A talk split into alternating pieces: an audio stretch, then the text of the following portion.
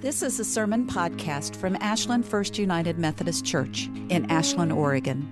Visit us online at ashlandmethodist.org for more sermons like this, church information, and how to get involved. Ashland Methodist, a community of open hearts, open minds, and open doors.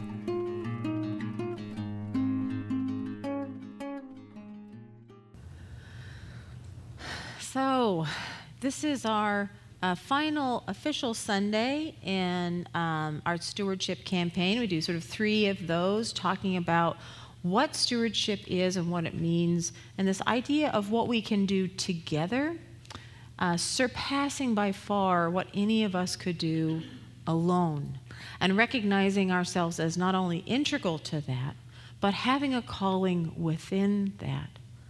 So I encourage us to just rejoice and be glad.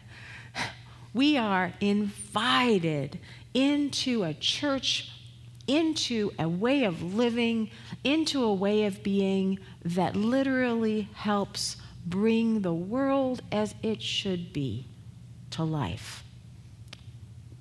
There's just nothing better than that, right? So we have been moving through our um, parables.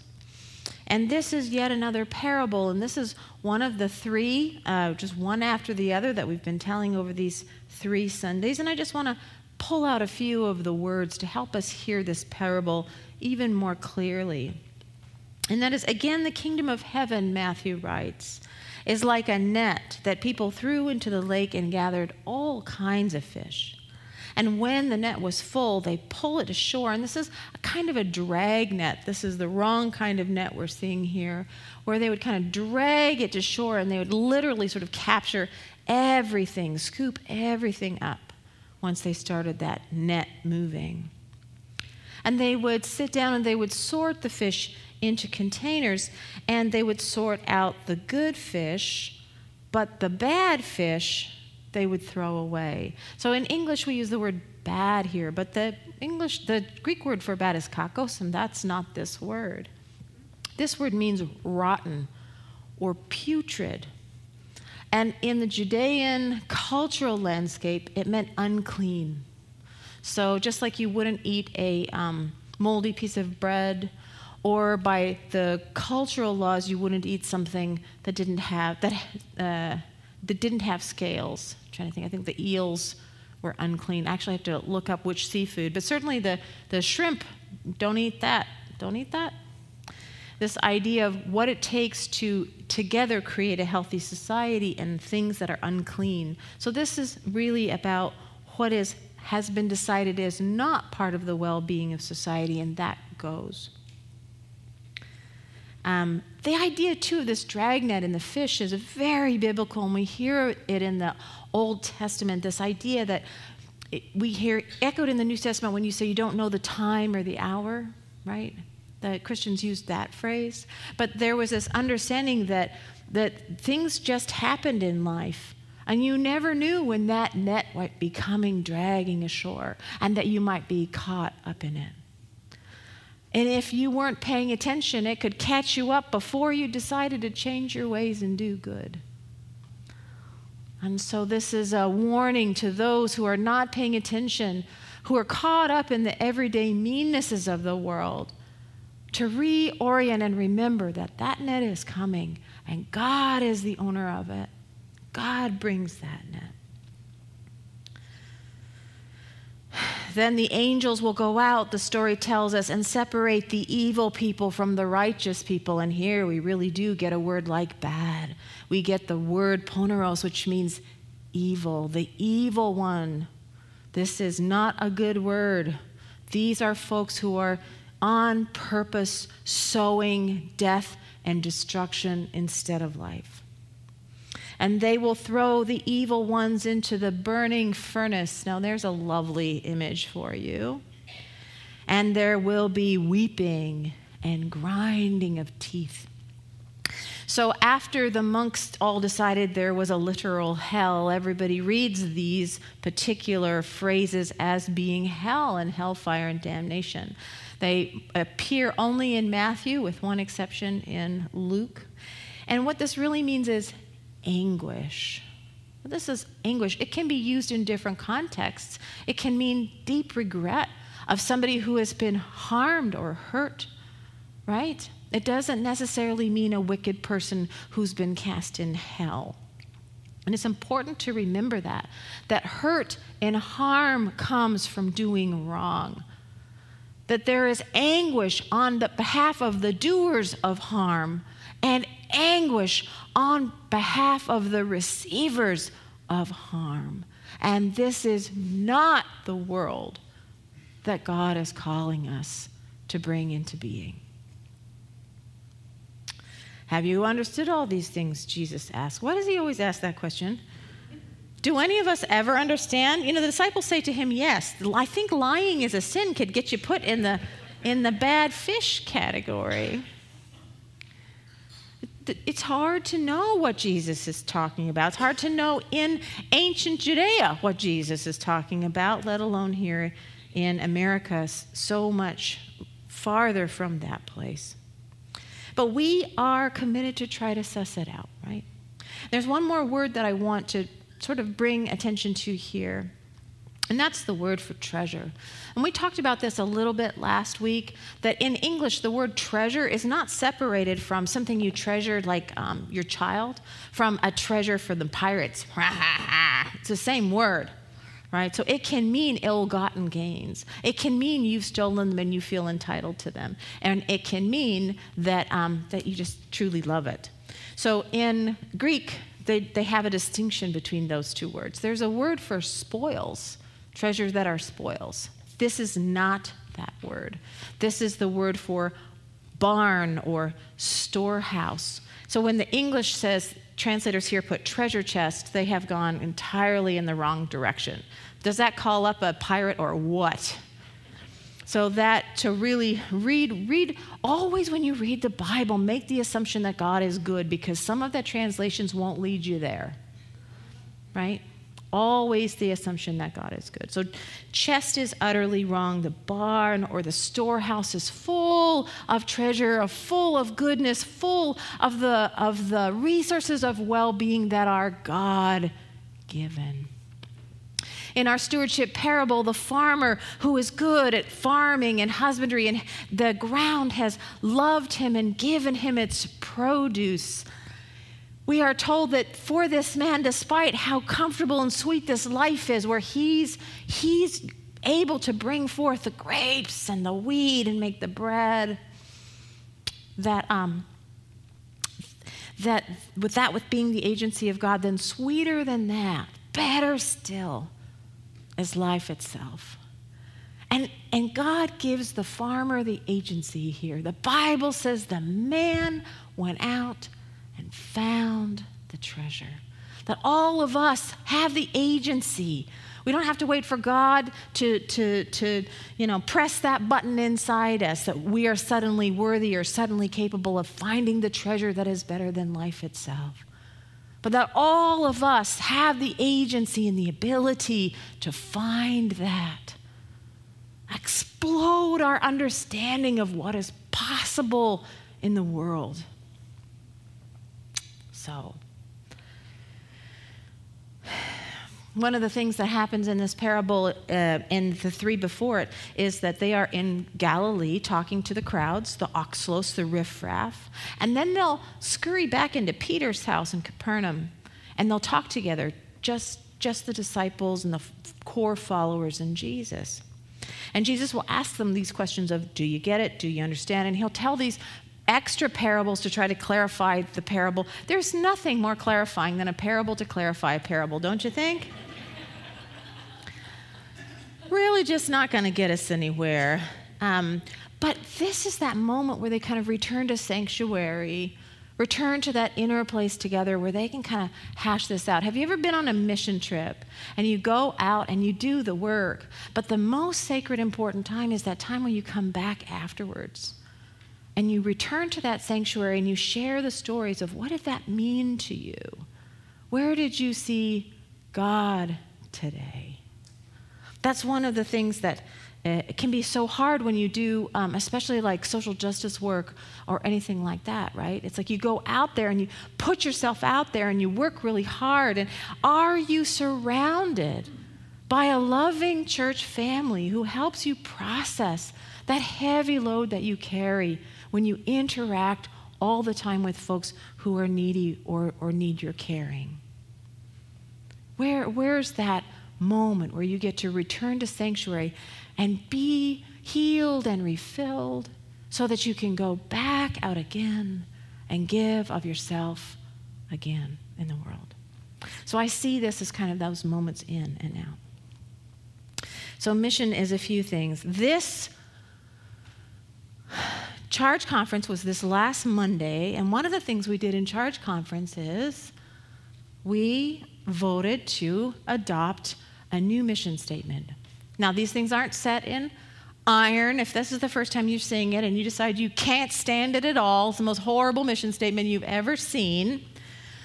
We, there will be new charge conferences, so we can always change it. But you got to start somewhere. And I felt really, really good about the process that was undertaken by the uh, strategic board to try to kind of figure out what, where do we think our beginning place is with this? What do you, how would we name who we are? And so, our values here, I'm going to start with those just because I'm going to get them off our list. Our understanding of our values as a congregation are that we are building and maintaining relationships is a core value for us. Faith in action is a core value for us. Inclusion, respect for each individual, and responsible stewardship. These were things that were identified as core values. So this is a little easier to read now, a little bit less march of the letters one after the other. And I'm going to read the, the mission statement at the top who we are. We are a Christian family of faith, sharing the grace and love of God with all people. There's a lot left out, right? You could probably like write another paragraph uh, if you did that, you'd have to edit it all out in order to get that there. So there's a lot of things packed into that small, small sentence. And then our vision statement sort of what does that mean in the world? What does that mean? We commit our hands and hearts to actively connect to God and transform our community and the world by welcoming all to share in meaningful worship, educational experiences, and outreach. So this does, in a lot of ways, kind of name us, right? We know that these are things we really care about. We really care about our Christian family, that sanctuary, the music, right? That we retreat into Peter's house together with our followers and we and we unpack what does this mean? What, what we're doing in the world. Now we get to come back and learn more deeply and learn to love each other more deeply.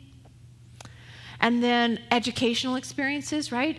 To build disciples. If you don't if you don't on purpose create educational experiences, you simply will lose disciples. And that can be that can be a path. Some people they flare up and they do something marvelous and then it flares down again. Churches are usually intended to be sustaining. So it's a process of education all the time to reinfuse discipleship, to draw people into the goodness that is done and help teach them about the well being of the world. And then the last thing is outreach. How do we live our faith? How will they know we are Christian? How do we see ourselves as engaging in the well being of the world right now? How, how does that look? And for many of us, that word outreach in our church, immediately we think of our Tuesday dinners, where so many are fed. I, I estimated that since it's been here, in the, uh, in the Methodist Church, we've served probably around 100,000 meals. I mean, that's like staggering and amazing. And many, many folks see the deep value of this ministry, and all of us should be asking how do we make this really bloom? How do we see this as our hands of faith? Or do we engage in other things in the community that become our hands of faith, like people who do the Walker School uh, outreach and a number of the other outreaches that our church is involved in. Okay, I'd like us to take just a minute and I want us to just let this soak in. It's going to be tempting because we are Western rationalists. We are taught the hermeneutic of suspicion to sit above a text and gaze down at it with our glasses or our monocle. And we can be above it and superior to it, and we can criticize it. Oh, look, they put a comma there. Terrible. Right? That's not what we want to do here. This is about wanting to allow it to form us allow it to work in us. This line of text, what can it mean in your life and in the life of the church? So we're just going to, I'm going to read it out and then we're going to just be silent for a minute and just let it soak in. We are a Christian family of faith, sharing the grace and love of God with all the world. I want you to take just a minute and share with your neighbor what, what, what are you thinking of in that moment, or what did you feel in that moment that we sat together? We are a Christian family of faith, sharing the grace and love of God with all people. Just turn to your neighbor. Where, where is this for you? What do you notice? We could talk about that a lot longer, couldn't we? Who, who experienced that the more you talked about it and sort of reflected on it, the deeper it got? Anybody experienced that? That it just got deeper the more you looked at it. And that those little tiny, that small sentence actually carries a lot of things. Um, this idea, too, that sharing the grace and love of God with all people, one of the things that captured me and the when we first sort of sat with this was uh, that I felt this sort of deep call to discipleship in my own heart, right? Like I, I love holiness work where you, you know you try to li- literally inhabit that good presence in your body. And when you share the grace and love of God, you know, it's not like cutting, well, actually, cutting a piece of cake and sharing it can kind of be like that, sort of like that hospitality of joy. But, you know, if you, if you shove it in their face, it's not quite the same thing. We can't all have great examples for these things. Anyway, I, I have, feel a lot of joy around having a mission statement together because one of the risks in church family life is people can have lots of different ideas about what church life should or could be. And if you're not careful, those things can start to interface in a conflicted way. And when you share together a vision for what we're doing together, then even if your partner is annoying, you're moving ahead to something that you know is good. That you know is good. So that's our vision statement, and we talked a little bit about that as well.